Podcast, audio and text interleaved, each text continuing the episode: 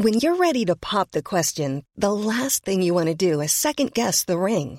At Bluenile.com, you can design a one of a kind ring with the ease and convenience of shopping online. Choose your diamond and setting. When you find the one, you'll get it delivered right to your door. Go to Bluenile.com and use promo code LISTEN to get $50 off your purchase of $500 or more. That's code LISTEN at Bluenile.com for $50 off your purchase. Bluenile.com code LISTEN. Wie groß ist die Wahrscheinlichkeit, dass man zweimal ungeschoren mit Mord davonkommt? Und sollte man danach tatsächlich sein Glück mit einem dritten Mord herausfordern?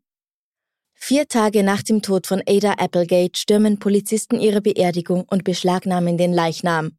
Offenbar war die Frau doch nicht an verstopften Arterien gestorben, sondern es hatte jemand nachgeholfen. Die Ermittlungen konzentrieren sich ab da ganz auf den Witwer. Dabei ist Mord möglicherweise eins der wenigen Dinge, die man ihm nicht vorwerfen kann.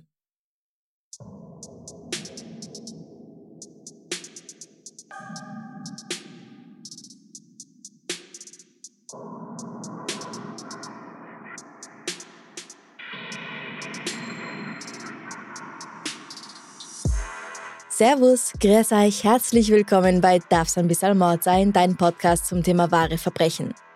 Mein Name ist Franziska Singer und ich habe jetzt schon länger keine weiblichen Mörder mehr besprochen, daher dachte ich mir, es ist mal wieder an der Zeit. Frauen wird ja nachgesagt, dass sie besonders gern mit Gift töten. Aber ist das überhaupt wahr? Das habe ich mir mal näher angesehen und bin auf einen Bericht des FBI gestoßen. Der ist mit seinen Daten aus den Jahren 1999 bis 2012 nun zwar nicht mehr der frischeste, aber trotzdem interessant. Darin wurden Daten zu 195.578 Mordfällen verwendet, mit 209 Toten und 240.000 Mörderinnen. Generell begehen mehr Männer Morde als Frauen oder Non-Binaries, die aber nicht explizit in dieser Studie berücksichtigt wurden. 90 Prozent der Morde in diesem Bericht sind von Männern begangen worden. Sie verwenden weit öfter Schusswaffen als Frauen, nämlich in zwei Drittel der Fälle. Nicht vergessen, auch Schießereien zwischen Gangmitgliedern fallen natürlich in die Kategorie Mord. Frauen verwenden in weniger als der Hälfte der von ihnen begangenen Tötungsdelikte Schusswaffen. Gift ist erst die sechs häufigste Art, auf die Frauen töten und so gesehen tatsächlich weiter oben in der Liste von Frauen als von Männern. Dennoch ist Gift mit einem Einsatz in nur knapp 0,5 Prozent der Fälle keine sehr beliebte Waffe. Und in die Kategorie Gift fallen auch zum Beispiel Schlaftabletten, die man ganz normal kaufen kann. Es muss also nicht erst Zyankali, Belladonna oder irgendwas Außergewöhnliches sein. In fast allen diesen Fällen sind die Unterschiede zwischen den Geschlechtern sehr gering. Es geht nur um ein paar Prozentpunkte, zum Beispiel, dass Frauen in 39 Prozent der Fälle zustechen, während Männer in 37 Prozent der Fälle zustechen und dass Männer in 21 Prozent der Fälle Menschen zu Tode prügeln, während Frauen dies in nur 19 Prozent der Fälle tun. Die Wahrscheinlichkeit, dass Frauen Gift verwenden, ist aber fast viermal so hoch wie bei Männern. Es wurde zwischen 1999 und 2012 in den USA in etwas mehr als 1% der Fälle von Männern aber in etwas mehr als 4% der Fälle von Frauen eingesetzt. Und zwar am häufigsten von weißen Frauen und eher von Personen über 30 als darunter. Gift wird viel häufiger bei Morden eingesetzt, bei denen der Mörder das Opfer kennt, was absolut Sinn ergibt, weil es wahrscheinlicher ist, einen Fremden im Streit auf der Straße totzuschlagen, als ihm währenddessen spontan einen Giftcocktail zu überreichen. Am öftesten leiden die eigenen Kinder darunter und mehr als zwei Prozent der Ehepartner. Wenn man sich das große Ganze ansieht, sind es aber immer noch mehr Männer, die töten, und daher töten letztendlich auch mehr Männer mit Gift. Auf Platz 1 der USA sind trotzdem weit vor allem anderen Schusswaffen. Land of the Free. Mörderinnen, die Gift einsetzen, haben sogar eine eigene Bezeichnung. Schwarze Witwe nennt man sie oft und das klingt natürlich auch schon irgendwie giftig und gar nicht so schlecht. In der heutigen Episode verfolgen wir die Geschichte von einer Frau, die in zwei Mordprozessen freigesprochen wurde und dann auch noch die Frau ihres Freundes umgebracht hat, damit der ihre Tochter heiraten kann. Ihre 14 Jahre alte Tochter. Aber beginnen wir ganz am Anfang. Mary Frances Avery erblickt am 29. Juli 1899 in Rahway, New Jersey das Licht der Welt. Als ihre Eltern sterben, nehmen ihre Großeltern mütterlicherseits sich ihrer und ihrer Geschwister an. Mary ist eine Einzelgängerin, die gerne für sich bleibt. Mit 14 zieht sie nach Newark um und lernt, als sie noch keine 18 ist, einen jungen Soldaten kennen, der während des Ersten Weltkriegs in Europa kämpft. Sein Name ist John Crichton. Als John im Jahr darauf zu Weihnachten Urlaub zu Hause machen darf, nutzt das junge Paar die Chance, um zu heiraten. Die beiden leben bei Johns Eltern Anna und Walter und zwei Jahre später, im Jahr 1920, zieht Mary Frances jüngerer Bruder Raymond zu ihnen. Aber das bedeutet nicht, dass sie mit ihren Schwiegereltern gut auskommt. Während Mary Frances in Gesellschaft vorsichtig und zurückhaltend wirkt, zeigt sich zu Hause, dass sie jähzornig und manipulativ ist. Sie wird verdächtigt, mehrere Diebstähle im Haushalt der Crichtons begangen zu haben und verbreitet in der Nachbarschaft Gerüchte über die Familie ihres Mannes. Sie hat einfach immer etwas Schlechtes über die Crichtons zu sagen. Unter anderem wispert sie hinter vorgehaltener Hand, dass es Anna psychisch sehr schlecht gehe und sie suizidale Tendenzen habe. Schließlich wird die Schwiegermutter krank und stirbt innerhalb weniger Tage. Ihr alle kennt das furchtbare Klischee vom Schwiegermonster, aber mit Annas Tod sind nicht alle von Mary Frances' Problemen aus der Welt. Auch Walter hält nicht viel von seiner Schwiegertochter. Er würde gerne selbst bestimmen, wie sein Haushalt geführt wird, aber sie will sich auch von ihm nichts sagen lassen. Nach dem Tod seiner Ehefrau lebt auch Walter nicht mehr lang. Er dürfte unter derselben Krankheit leiden wie sie. Erklärung gibt es dafür keine. Es ist einfach nur tragisch. Einziger Lichtblick in dieser Zeit ist ihr erstes Baby, das sie auf den Namen Ruth taufen. Der nächste Trauerfall lässt jedoch nicht lange auf sich warten. Im April 1923 stirbt auch Mary Frances Bruder, der bei ihnen lebt, nach kurzer Krankheit. Trotz des Protests der Familie wird bei dem jungen Mann eine Autopsie durchgeführt, bei der sich herausstellt, dass sich in seinen inneren Organen eine große Menge Arsen befindet was allein schon kein gutes Bild abgibt, aber in Zusammenhang mit einer Lebensversicherung über 1000 Dollar, die nun an seine Schwester ausgezahlt werden soll, erst recht nicht. Das entspricht einem Wert von immerhin rund 16.500 Euro heute. Der Fall wird deswegen als Mord eingestuft und Mary Frances und John stehen bald als Hauptverdächtige vor Gericht. Bei dem Prozess im Juni kann die Staatsanwaltschaft allerdings keine schlüssigen Beweise für die Schuld der beiden Angeklagten vorlegen, weswegen den Geschworenen nichts anderes übrig bleibt, als sie freizusprechen. Doch der Staatsanwalt will sich nicht so leicht geschlagen geben und lässt die Polizei geschwind die Leichen von Walter und Anna Crichton ausgraben und testen.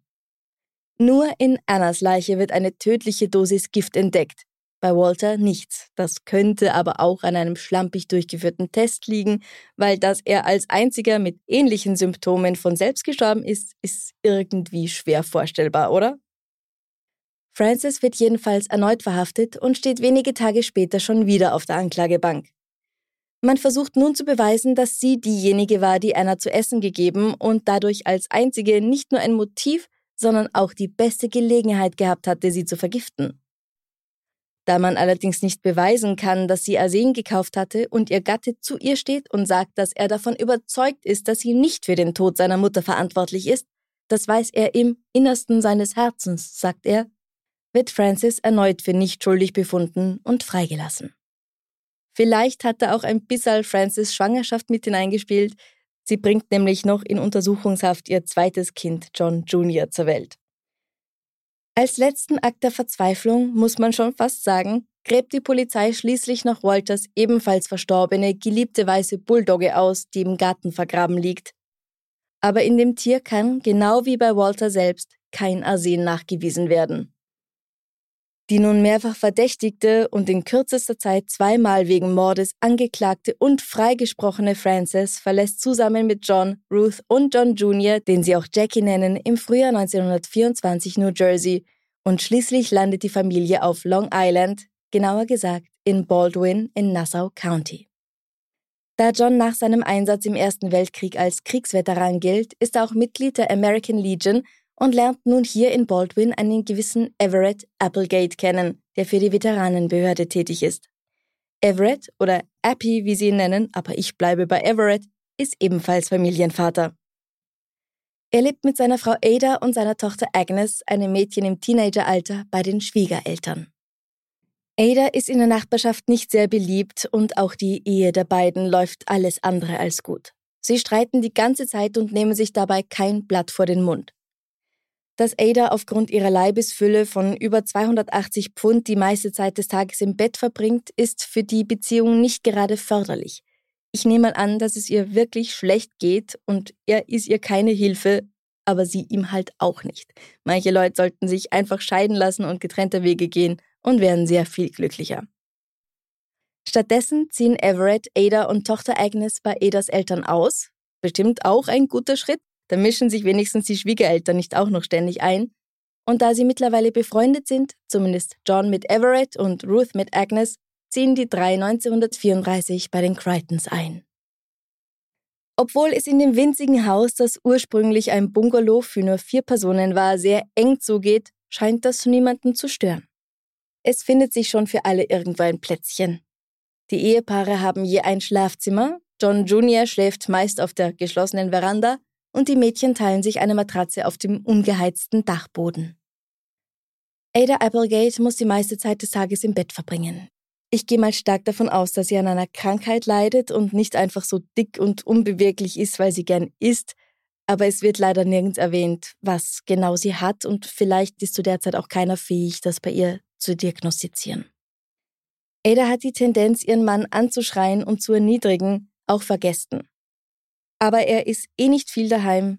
Zusätzlich zu ihren regulären Jobs sind Everett und John abends mit Legionstreffen und Versammlungen beschäftigt.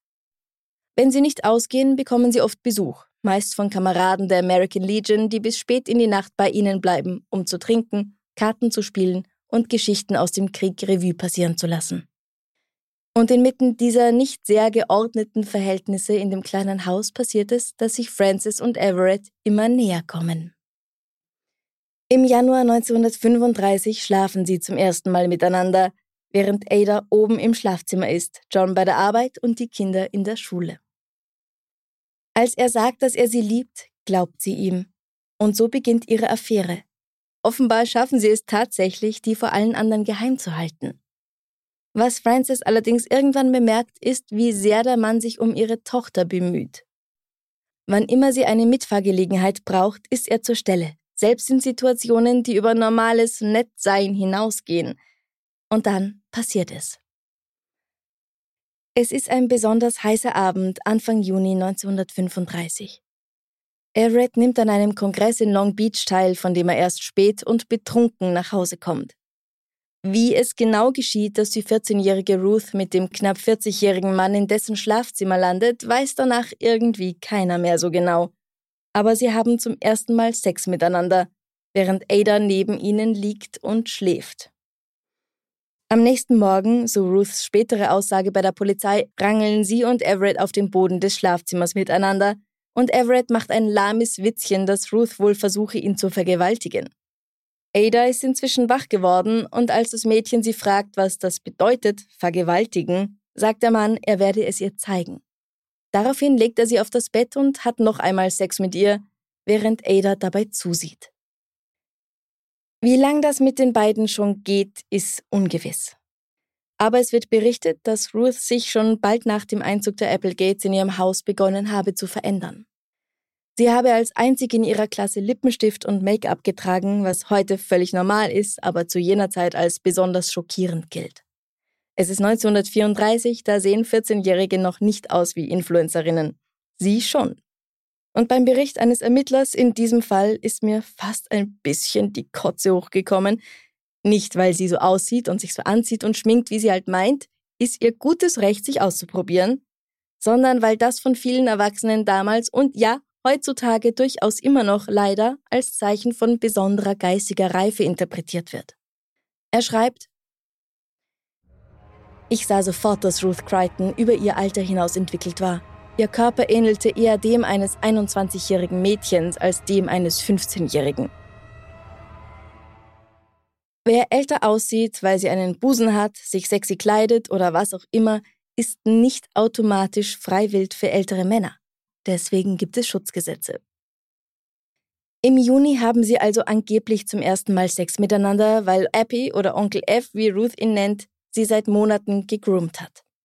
Im Juni erzählt er dann seiner eigentlichen volljährigen Geliebten Frances, die auch noch die Mutter des Mädchens ist, davon, und die sagt später, dass sie davon nicht begeistert war. Der Polizei gibt sie dann zu Protokoll. Ich habe ihm gesagt, dass der Vater ihn umbringen würde, wenn er das herausfindet. Ich habe ihn gefragt, ob er es nicht schon schlimm genug fände, wie er sich aufführt, ohne so etwas mit einem Kind zu machen. Ich habe ihm gesagt, wenn er so empfindet, dann war ich nie sehr verliebt in ihn. Er war immer der Aggressor. Was mich betraf, konnte er sich als absolut erledigt betrachten. Er brauchte sich mir nicht mehr zu nähern. Und er findet das okay. Wozu braucht er noch Francis, wenn er Ruth haben kann? Nur ist er nicht sehr um Diskretion bemüht. Nachbarn beobachten die beiden, wie sie sich küssen und anfassen. Und nicht einmal die Anwesenheit seiner eigenen Tochter hält den 38-Jährigen davon ab, die 14-Jährige zu penetrieren. Er erinnert sich, um den 24. September 1935, als meine Frau im South Nassau Hospital lag, schliefen dieses Mädchen und meine Tochter in dieser Nacht bei mir. Meine Tochter schlief, nehme ich an, und Ruth und ich hatten dann Geschlechtsverkehr. Das war gegen 21 Uhr oder möglicherweise später. Dieses Mädchen war sehr willig und erklärte bei mehreren Gelegenheiten, dass sie sehr in mich verliebt sei. Auch wenn Frances nicht versucht einzugreifen und diesen Mann nicht von ihrer Tochter runterzerrt oder ihr Mann Ruths Vater davon erzählt, so richtig gut findet sie es nicht, dass sie jetzt nicht mehr Everetts Nummer eins ist. Sie fühlt sich gedemütigt, die Leute tuscheln auf der Straße und dann sagt Ruth ihr auch noch, dass sie schwanger sein könnte. Das wäre in den Augen der Gesellschaft nun wirklich das allerletzte. Die gehörnte Mrs. Applegate selbst verbreitet wohl solche Geschichten. Später sagt Francis den Ermittlern, ich habe mit Mrs. Applegate darüber gesprochen. Ich bin dorthin gegangen, wo es anfing, um herauszufinden, ob etwas daran ist. Ich sagte ihr, dass ich es für eine schreckliche Sache halte, Gerüchte in Umlauf zu bringen. Ich würde keine Bemerkungen über ihr Kind machen und sie solle das nicht mit Ruth machen. Man kann wohl sagen, dass sie sie hasste. Ihr wisst, was passiert, wenn jemand Mary Frances so richtig verärgert. Zu dem Zeitpunkt ist es schwer zu sagen, über wen sie sich mehr ärgert, über Ada, die Gerüchte verbreitet, die in dem Fall wohl eher wahre Geschichten sind, oder über ihren ehemaligen Geliebten, der nun lieber ihre minderjährige Tochter fickt als sie und damit ihrer Meinung nach die ganze Familie beschämt. Irgendwann reicht es und sie sind auf Rache. Frances hat bereits gute Erfahrungen mit Arsen gemacht. Zwar war sie mehrfach angeklagt, aber nie verurteilt worden. Wenn es bereits zweimal geklappt hat, was soll bei einem dritten Versuch schon schiefgehen? Sie weiß, zu viel Arsen kann zum sofortigen Tod führen, während bei zu wenig zu lange keine Wirkung eintritt und einfach mal gar nichts passieren kann. Eine langanhaltende, unerklärliche Krankheit könnte Verdacht erregen. Sie muss also genau die ideale Dosis verwenden. Das Mittel ihrer Wahl ist eigentlich für Nagetiere gedacht. Es heißt Rough on Rats und kostet 1935 gerade einmal 23 Cent. Am Freitag, dem 13. September, reicht Frances Ada eine kleine Dosis Arsen in einer Tasse Kaffee und beobachtet ihre Reaktion. Zwei Tage später verabreicht sie ihr dann eine großzügige zweite Dosis des Giftes. Warum Ada, wenn sie doch den größeren Hass auf deren Mann hat? Gute Frage. Vielleicht um ihn damit als Hauptverdächtigen zu framen. Der Ehemann, der seine ungeliebte kranke Frau loswerden will, oder um ihn dadurch besonders zu verletzen. Eine dritte Möglichkeit ist, wenn sie Ada tötet, ist Everett frei, er ist Witwer und kann deswegen im Falle einer Schwangerschaft von Ruth Ruth heiraten und das heißt, dass deren Kind die Familie nicht beschämt. Ja, so kann man das halt auch alles sehen. Francis erhöht die Dosis und die Häufigkeit der Verabreichung des Gifts und Ada wird schnell krank und übergibt sich sozusagen an beiden Enden. Bald geht es ihr so schlecht, dass sie in das Spital eingeliefert werden muss, wo sie sich erholt. Nun, na nicht, wenn sie weg ist von zu Hause. Und schon am 25. September wird sie wieder nach Hause entlassen, wo Francis ihr sofort beim Abendessen die nächste Portion Arsen in die Milch rührt und am Abend darauf was in das Eierlikörchen, das die Frau noch vor dem Einschlafen trinkt. Der Schlaf währt nicht lang. Bald muss sie sich wieder übergeben, fällt aus dem Bett, alle müssen mithelfen. Inmitten des Chaos verabreicht Everett seiner Ehefrau ein weiteres Gläschen Eierlikör mit Arsen. Bald sieht sie ein rosa Klavier in der Ecke des Zimmers und schwärmt von Tieren, die die Wände entlang krabbeln. Wenige Stunden später fällt sie in ein Koma und stirbt. Todesursache? Koronarverschluss. So steht es auf dem Totenschein. Niemanden wundert das, bis der Polizist Joseph O'Connor von der Nassau County Police mehrere Zeitungsausschnitte auf den Schreibtisch des Chefinspektors legt. Es sind Ausschnitte aus einer zwölf Jahre alten Zeitung aus New Jersey, in der von zwei Mordprozessen die Rede ist. Eine Frau wurde zunächst beschuldigt, ihren 18-jährigen Bruder ermordet zu haben und später wegen des Mordes an ihrer Schwiegermutter verhaftet. Beide Opfer waren offenbar an einer Arsenvergiftung gestorben und beide Prozesse endeten mit einem Freispruch für die Angeklagte, eine Frau namens Mary Frances Crichton. Hey, I'm Ryan Reynolds. At Mint Mobile, we like to do the opposite of what Big Wireless does. They charge you a lot, we charge you a little. So naturally, when they announced they'd be raising their prices due to inflation, we decided to deflate our prices due to not hating you. That's right. We're cutting the price of Mint Unlimited from $30 a month to just $15 a month. Give it a try at mintmobile.com slash switch. $45 upfront for three months plus taxes and fees. Promote for new customers for limited time. Unlimited more than 40 gigabytes per month. Slows. Full terms at mintmobile.com. Ready to pop the question? The jewelers at BlueNile.com have got sparkle down to a science with beautiful lab-grown diamonds worthy of your most brilliant moments. Their lab-grown diamonds are independently graded and guaranteed identical to natural diamonds, and they're ready to ship to your door. Go to BlueNile.com and use promo code LISTEN to get $50 off your purchase of $500 or more. That's code LISTEN at BlueNile.com for $50 off. BlueNile.com code LISTEN. Sofort wird eine Autopsie von Ada angeordnet und nachgeforscht, ob Francis zufällig kürzlich Arsen gekauft hatte. Es kommt heraus, dass das Rattengift von Everett gekauft worden war und Francis sich beim Arzt explizit nach Adas Ernährung erkundigt hatte, um ihr persönlich etwas Gutes kochen zu können. Eigentlich eh lieb. Warum sollte man das tun, wenn man plant, jemanden zu ermorden? Außer vielleicht, man versucht zu sehr, den Verdacht von sich selbst abzulenken und macht sich dadurch umso verdächtiger. Inspektor King beschreibt Frances Crichton als eine typische Hausfrau der Mittelklasse, mit Ausnahme ihrer Augen. Sie waren dunkel und abweisend und hatten etwas Hypnotisches an sich. Wenn man sich das Gesicht dieser Frau genau ansieht, erkennt man, dass sie eine Person mit starkem Willen ist, die es gewohnt ist, andere zu dominieren. Everett Applegate und Francis und John Crichton werden 48 Stunden lang verhört. Nachdem sie zwei Tage lang kaum geschlafen oder Zeit bekommen hatte, sich mal auszuruhen, bricht Francis schließlich zusammen und gesteht. Sie sagt, Everett habe ihr gedroht, ihre mörderische Vergangenheit in New Jersey zu enthüllen, wenn sie nicht mit ihm schlafen würde. Sie sei entsetzt gewesen zu erfahren, dass Everett ihre Tochter verführt hatte und das Mädchen möglicherweise von ihm schwanger ist. Sie wollte, dass Everett ihre Tochter heiratet, damit das Baby einen Vater und alles seine Ordnung hätte, aber das geht natürlich nicht, solange Ada noch lebt. Laut Francis habe er ihr einmal gesagt, dass er Ruth heiraten würde, wenn er nur könnte. Ich würde es tun, wenn ich diese fette Wanne von Frau loswerden könnte. Wenn ich glauben würde, dass ich damit durchkomme, würde ich es sofort tun. Deshalb habe sie ihr schließlich Gift ins Essen gemischt und Appy habe ihr geholfen. Der jedoch streitet alle Vorwürfe vehement ab. Er gibt der schlechten medizinischen Versorgung und den unaufmerksamen Ärzten die Schuld an Adas Tod. John Crichton beteuert nichts von ernstzunehmenden Feindseligkeiten im Haus mitbekommen zu haben.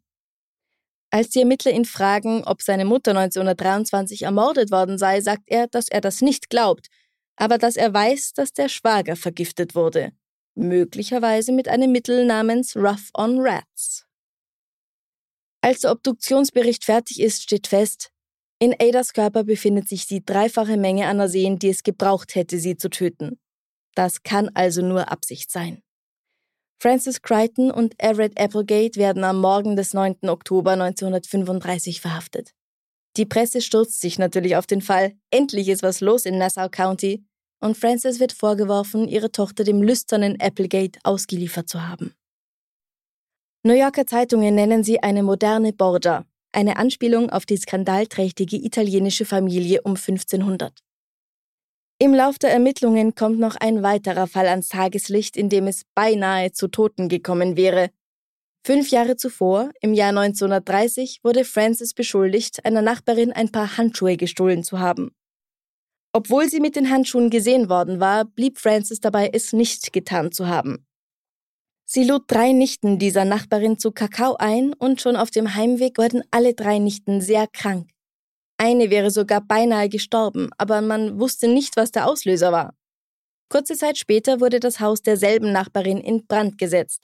Das Fundament des Hauses war mit Kerosin überschüttet worden. Hauptverdächtige war Francis, aber es kam zu keiner Verhaftung. Solche Nachbarn brauchst echt nicht. Ich frag mich, ob das die war, die dann das Mädchen mit dem Mann hat rumschmusen sehen. Wenn ja, wundert es mich nicht, dass sie das nicht gemeldet hat. Als nächstes brennt sonst vielleicht das Haus tatsächlich ab, wenn sie noch drin ist. Vor Beginn des Prozesses ändert Frances ihr Geständnis mehrmals. Zuerst beschuldigt sie Everett Applegate, dann spricht sie ihn von jeglicher Schuld oder Mitschuld frei und sagt, er habe nichts mit dem Mord oder auch nur dem Kauf des Aussehens zu tun gehabt. Und schließlich macht sie noch eine absolute Kehrtwende, indem sie behauptet, es sei von Anfang an seine Idee gewesen, seine Frau loszuwerden, um Ruth haben zu können. Der Fall der modernen Borgia und des Kinderverzahrers, wie man hier so schön sagt, macht landesweit Schlagzeilen und schon bald erhalten Polizei und Staatsanwaltschaft eine wahre Flut von wütenden Briefen. Frances selbst erhält Briefe im Gefängnis, auch Drohbriefe, die sie der Polizei übergibt und in denen die Verfasser ihr wünschen, möglichst bald auf dem elektrischen Stuhl zu landen. Auch John geht nicht leer aus. In einem Brief steht zum Beispiel, man sollte deinen Mann für 25 lange Jahre nach Sing Sing schicken. Er ist eine Ratte, eine große, stinkende Ratte. Er ist kein Vater, er ist ein Stinktier, ein Feigling, ein Heuchler, und er ist immer noch deine bessere Hälfte. Presse und Öffentlichkeit sind fasziniert von den anzüglichen Details über Everetts sexuelle Aktivitäten mit Ruth, die selbst als Teenie-Nymphe beschrieben wird, die nicht genug von dem Legionär und Schürzenjäger bekommen konnte. Was absolut grauslich ist, das Kind wurde von ihm gegroomt und ausgebeutet. In dem Fall, wo die Familien unter einem Dach auf engem Raum zusammengelebt haben, würde ich sogar sagen, es war sexueller Missbrauch einer Schutzbefohlenen. Aber da sie halt schon eine sehr ausgeprägt weibliche Figur hatte in ihrem jungen Alter, wurde sie durchaus als reife Verführerin angesehen, was absoluter Bullshit ist, wie wir heute hoffentlich alle wissen oder wissen sollten. Frances gibt den Zeugenstand schluchzend zu, gewusst zu haben, dass ein Glas Milch, das sie Ada gebracht hatte, Arsen enthielt, dass sie wusste, was Arsen ist und dass sie wusste, dass Ada das Gift getrunken hatte. Aber sie vergisst bei ihrem verblüffenden Geständnis nicht, auch Everett mitzubeschuldigen. Ihr Verteidiger appelliert an das Mitgefühl der Geschworenen für eine brave Hausfrau, die durch einen bösen Mann in die Irre geführt worden sein soll.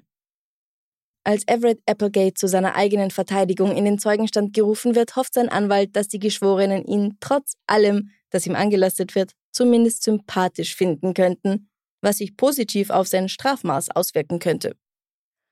Um seinen Mandanten vor dem elektrischen Stuhl zu bewahren, will der Anwalt Everetts Beziehung zu der 14-Jährigen in den Vordergrund rücken.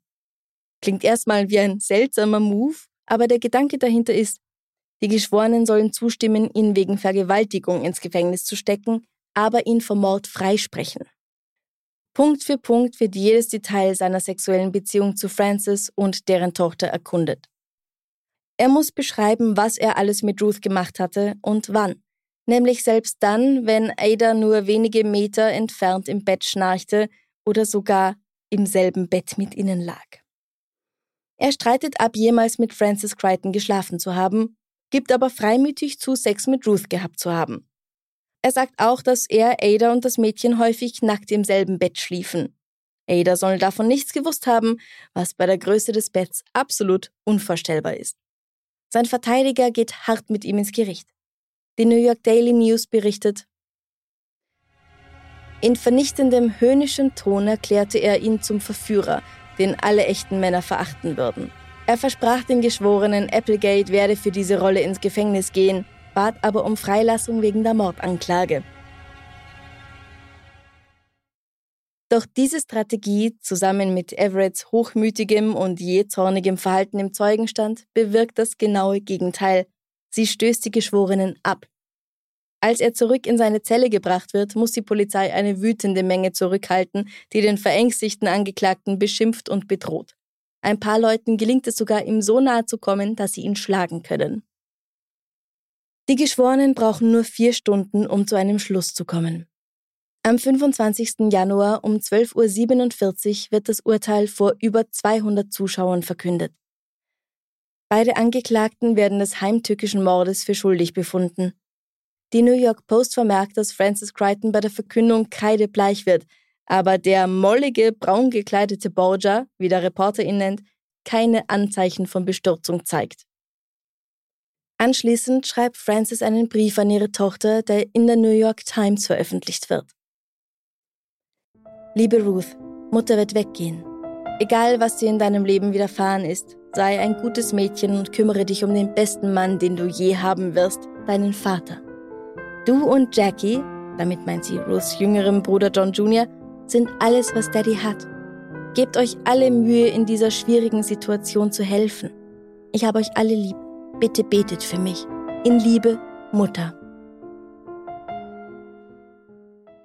Fünf Wochen später verurteilt Richter Cortland A. Johnson sie zum Tod auf dem elektrischen Stuhl. Borgia und ihr Geliebter bekommen Stuhl für Giftmord, lautet eine der Schlagzeilen am nächsten Tag. Sofort nach der Urteilsverkündung werden Mary Frances Crichton und Everett Applegate in den Todestrakt von Sing Sing verlegt. Seine Anwälte legen gegen die Verurteilung ihres Mandanten zum Tod Berufung ein, aber das führt zu keiner Änderung seines Urteils. In der Zwischenzeit geht es mit Frances rapide bergab. Sie nimmt nur noch Eiscreme zu sich und liegt weinend und stöhnend auf dem Bett in ihrer Zelle. Wenn sie schläft, wacht sie schreiend auf. Was ihren ohnehin schon labilen psychischen Zustand noch verschlimmert, ist die Tatsache, dass während ihrer Inhaftierung zehn Männer im selben Gefängnis auf dem Old Sparky genannten elektrischen Stuhl ihr Leben lassen müssen. Das ist etwas, das den anderen Häftlingen unmöglich verborgen bleiben kann. Übrigens ist knapp zwei Wochen vor ihrer Verurteilung Albert Fish, der bis dahin berüchtigste Kannibalenmörder New Yorks, hier hingerichtet worden. Im gesamten Jahr 1936 werden in Sing Sing 21 Verbrecher hingerichtet, so viel wie nie zuvor in seiner Geschichte. Als das mörderische Paar hier ankommt, warten bereits 16 weitere Männer in der Todeszelle auf ihr Ende. Ironischerweise ist der Gefängnisdirektor Louis Laws ein ausgesprochener Kritiker der Todesstrafe. Die emotionale Belastung ist jedenfalls für Frances so groß, dass sie wenige Tage vor der Eskorte zur Hinrichtungskammer bettlägerig wird und sich kaum noch bewegen kann. Sie wird schwer depressiv, verweigert Nahrung und schläft so viel wie sie kann. Die New York Times berichtet, Mrs. Crichton befindet sich seit acht Wochen in einem Zustand des Zusammenbruchs. In der letzten Woche war ihre Hysterie so stark, dass sie ihr Bett nicht mehr verlassen konnte. Beide Beine scheinen gelähmt zu sein und sie kann kaum etwas zu sich nehmen. Ihr Zustand war so schlecht, dass der Gouverneur ein spezielles medizinisches Team unter der Leitung von Dr. Frederick Parsons aus Albany mit der Untersuchung der Frau beauftragte. Am 14. Juli trafen sie sich mit Francis Crichton und führten eine körperliche Untersuchung durch. Ihr Abschlussbericht an den Gouverneur war kurz. Wir finden keine Anzeichen für eine organische Erkrankung des zentralen Nervensystems oder des gesamten Körpers, schrieb Dr. Parsons Mrs. Frances Crichton ist gut entwickelt, gut genährt und muskulös. Sie hat durch bewusstes Simulieren stark übertrieben. Ihr Zustand ist die Reaktion auf die Situation, in der sie sich befindet. Eine ein bisschen seltsame Diagnose, wenn man sich ansieht, was am Abend des 16. Juli 1936, dem letzten Tag ihres Lebens, über sie berichtet wird, als sie gegen 23 Uhr in einen Rollstuhl gesetzt wird. Halb komatös, mit dem Kopf gegen die Rückenlehne des Rollstuhls gelehnt, wurde Mrs. Crichton gestern Abend spät in die Todeskammer geschleppt. Andererseits ist ihre Verfassung an diesem Tag noch gut genug, um sich katholisch taufen zu lassen, weil sie meint, dass es ihr dann leichter fallen würde, dem Tod ins Auge zu sehen. Berichten zufolge scheint sie psychisch nicht mehr anwesend zu sein, als man sie auf dem Holzstuhl festschnallt, das Gerät an ihr befestigt und schließlich 2000 Volt durch ihren Körper schickt. Um den Blick auf die hilflose Frau für mögliche Fotografen unter den offiziellen Zeugen im Publikum zu versperren, stellen sich Wachen zwischen den Stuhl und das Beobachtungsfenster und sie stirbt, ohne dass ihr jemand direkt dabei zusieht. Gleich darauf wird der Stuhl wieder freigemacht und Everett Applegate darauf gesetzt, während der Geruch von verbranntem Fleisch noch im Raume steht. Seine letzten Worte sind, dass er unschuldig ist, dann legt auch für ihn der Henker den Hebel um. Was meint ihr? Ich persönlich bin ja davon überzeugt, dass die beiden zusammengearbeitet haben, um Ada zu töten, oder dass er auf jeden Fall davon wusste, was Frances vorhatte, oder sie vielleicht auch angestiftet hat, oder versucht sie damit zu erpressen, wenn er herausgefunden hat, was sie vorher schon mal gemacht hatte. Was die Beziehung zu Ruth betrifft, also als jemand, der selbst mal ein 14-jähriges Mädchen war, kann ich nur wiederholen, dass es einen Grund gibt, warum man Schutzgesetze für Kinder und Jugendliche verfasst hat und solche romantischen, in Anführungszeichen, oder sexuellen Beziehungen zwischen einer erwachsenen und einer jugendlichen Person, vor allem aber mit einem so großen Altersabstand, dass er locker ihr Vater hätte sein können, ist absolut zum Speiben. Wenn sie 30 ist und er 60, okay, Macht, was ihr wollt, aber doch nicht mit 14 und fast 40. Wirklich nicht. Wenn ihr da meiner Meinung seid oder auch einer ganz anderen oder ihr etwas anderes zu dem Fall sagen wollt, lasst mir auf Instagram einen Kommentar da, at Podcast. Ich freue mich drauf. Ich freue mich auch über alle neuen Komplizen, die dazugekommen sind. Ich habe leider die Liste zu Hause vergessen. Und außerdem freue ich mich, wenn ihr diesem Podcast eine 5-Sterne-Bewertung da lasst auf Apple oder Spotify oder weiß ich nicht, wo es halt sonst noch möglich ist. Und jetzt machen wir noch was Schönes zum Schluss. Heute habe ich eine Frage für euch, die ich natürlich auch gleich selbst beantworten werde. Was glaubst du, was, wenn du in 50 Jahren zurückblickst, was so eine kleine Sache ist oder eine komische, blöde Sache vielleicht, wo dich aber die Nostalgie total packen wird? Also ja, je nachdem, wie die Zukunft so ausschauen wird, könnte ich mir vorstellen, dass es frische Luft ist. Ähm, aber ansonsten, okay, kleiner Ausflug in die tatsächliche Vergangenheit von jetzt aus. Meine Mama hatte so eine nach Kakaobutter riechende Körpermilch. Da war ich im Kindergarten oder Anfang Volksschule vielleicht, Grundschule. Und den Geruch habe ich so gern gehabt. Und ich bild mir ein, wenn ich die Flasche sehen würde, dann würde ich sie auch noch sofort erkennen. Aber ich bin schon so oft durch alle möglichen Drogeriemärkte gegangen und das gibt's einfach nicht mehr. Vielleicht haben sie natürlich die Verpackung komplett geändert, aber ich kann mich nicht durch alle durchschnuppern. Einfach auf gut Glück und ich habe keine Ahnung, wie das Zeug geheißen hat. Aber das ist so ein Dings, wenn ich so eine Flasche nochmal davon haben könnte, das fände ich wirklich geil. Also wenn ich jetzt in 50 Jahren nochmal zurückblicke auf die heutige Zeit, das ist eine wirklich schwierige Frage, die ich da ausgesucht habe, weil schließlich weiß man ja auch noch nicht, was es dann nicht mehr geben wird. Ich verändere die Frage einfach. Gibt es irgendwas, wo ihr jetzt ganz nostalgisch darauf zurückblickt? Oder aber natürlich, wenn euch etwas einfällt, wo ihr glaubt, dass ihr in 50 Jahren nostalgisch darauf zurückblicken können werdet, dann lasst mir einen Kommentar da. Ich stelle die Frage am Freitag auf Instagram und freue mich voll auf eure Antworten. Ich bin ganz sicher, wenn ich mir jetzt länger Zeit nehme, ihr habt ja länger Zeit, ähm, dann, dann wird mir auf jeden Fall was einfallen. Ich glaube, dass es tatsächlich etwas ist, was bei mir am ehesten mit Geruch zusammenhängt. Noch mehr als alles andere. Hm. Also wenn mir wirklich noch was einfällt bis zum nächsten Freitag, dann schreibe ich es auch selber in die Kommentare rein. Versprochen. Ich freue mich immer, wenn ihr Kommentare hinterlasst, direkt auf Steady, wenn ihr das als Komplize hört oder natürlich auf Instagram. Und jetzt werde ich erst diese Episode an meinen Audiomann Aaron von Aufgedreht Audio schicken und dann gehen McFluff und ich zu einer Demo. Ich wünsche euch noch einen wunderschönen Tag und wir hören uns ganz bald wieder. Also bis zum nächsten Mal. Bussi, Baba.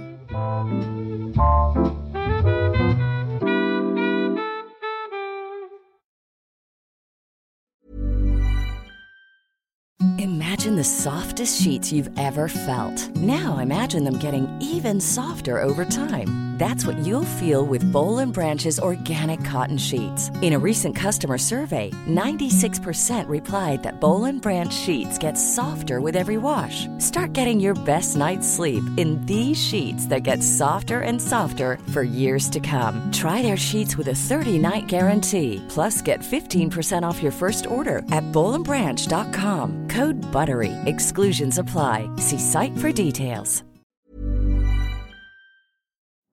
Liebe findet den unterschiedlichsten Ausdruck quer durch die Geschichte. Doch ist es wirklich immer Liebe? Lasst uns über Sex sprechen, von skandalösen Stories aus der Antike über die Geschichte von Fetischen bis hin zu den unanständigen Geheimnissen berühmter Personen. Bei Liebesgeschichte gehen wir der Entwicklung der menschlichen Sexualität auf den Grund.